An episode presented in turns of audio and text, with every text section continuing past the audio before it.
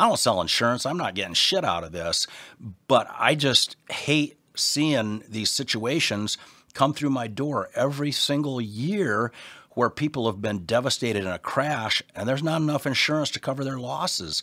And to have to tell them that is really tough. Yeah, I I mean we're we're talking about these scenarios where people come in and in some cases they're permanently impaired. Whatever has happened, they're not recovering ever fully from it. And then you have to explain to them that there won't be enough money for future care necessarily either because they didn't get what they needed up front.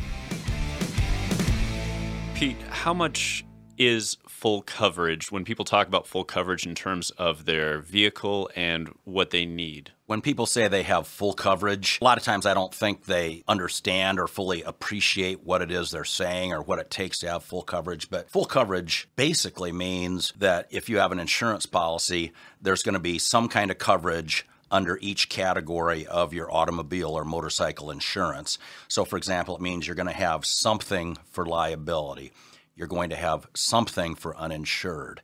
You're going to have something for underinsured, something for medical bills, something for property damage. But just because you have a line under every category, that doesn't mean you have enough coverage. It just means you got something for every type of, of loss that you could suffer in a vehicle.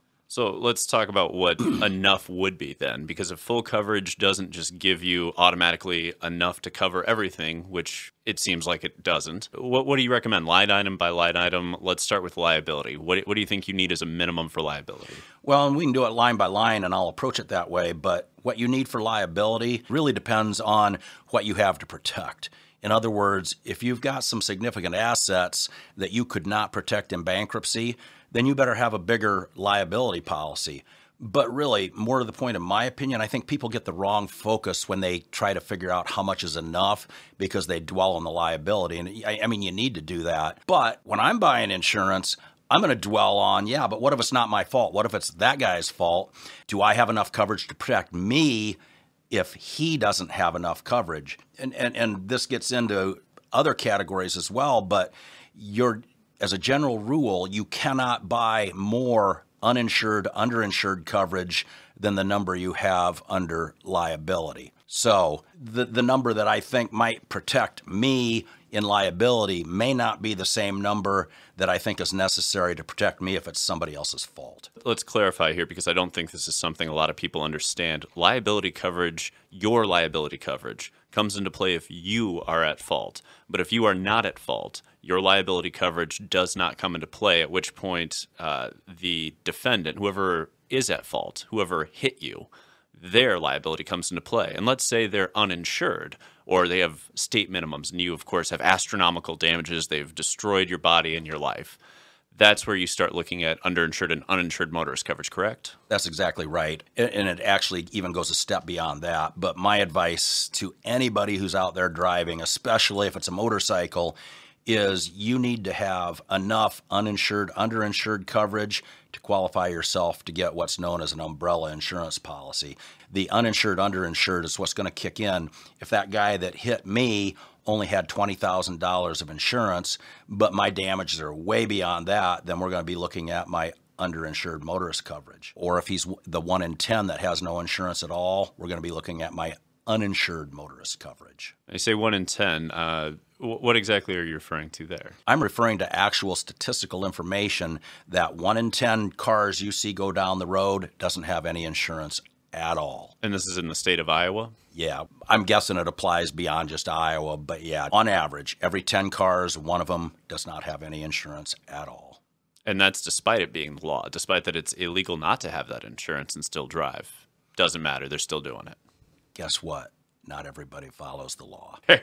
Fair. Now, outside of liability and uninsured, uninsured motorist coverage, you mentioned umbrella insurance and how that applies. Walk me through it. What's umbrella insurance? Why would you get it? Umbrella insurance, I mean, think of it literally as an umbrella that covers all different kinds of legal scenarios. So let's say you've got a million dollar umbrella insurance policy. What's that? What that's going to do if you get in a crash where you're responsible, the first thing you're going to have is to qualify for the umbrella insurance, you're probably going to have a $250,000 liability policy. So if you hit somebody and the damages are way worse than that, your liability policy at 250,000 is going to pay up and then after that, the umbrella, in whichever size you have it, is going to pick up any damages after that.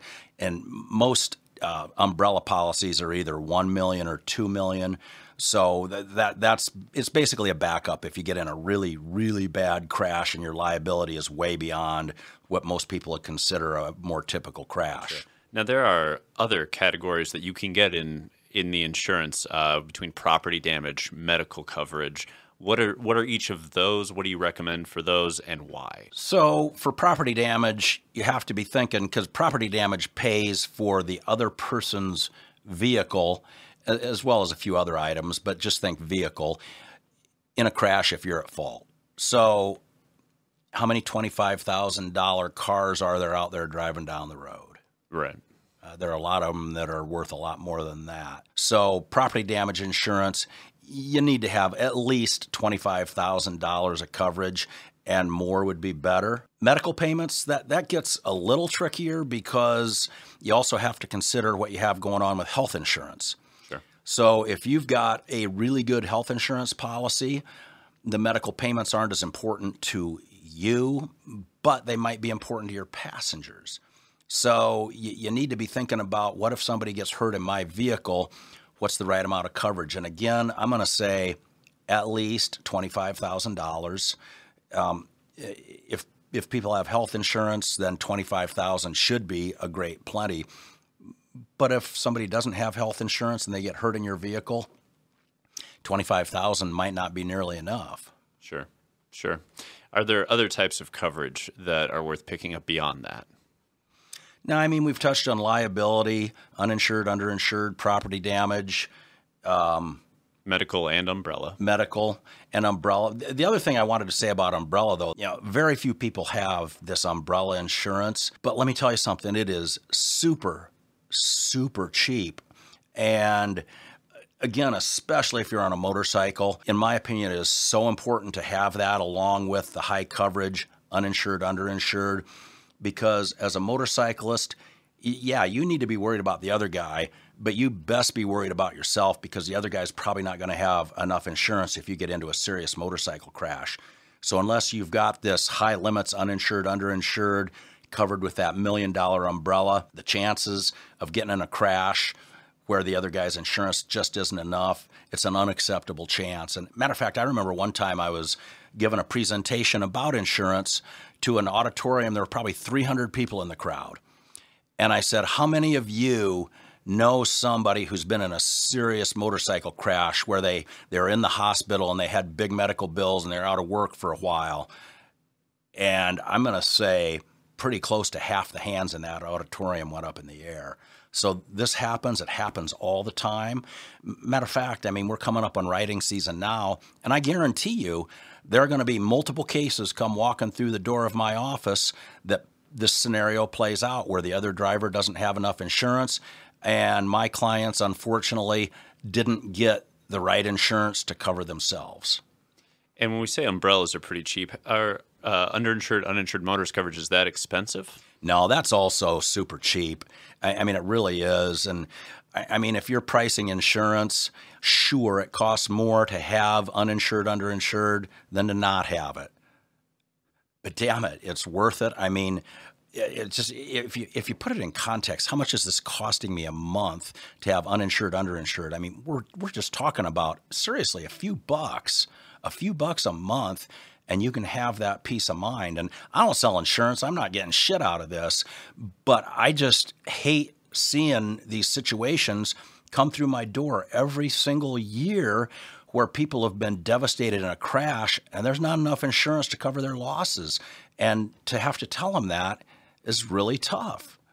Yeah, I, I mean, we're, we're talking about these scenarios where people come in and in some cases they're permanently impaired. Whatever has happened, they're not recovering ever fully from it and then you have to explain to them that there won't be enough money for future care necessarily either because they didn't get what they needed up front.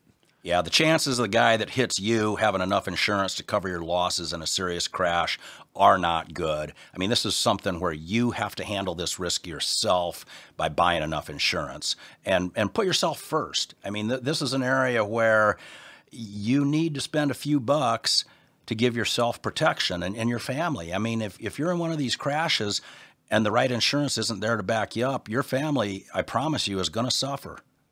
And again, not insurance salesman, not what we're trying to do at all here. This is ri- this is literally just protect yourself to make sure that you don't end up in a rough scenario from what I understand. That's absolutely right.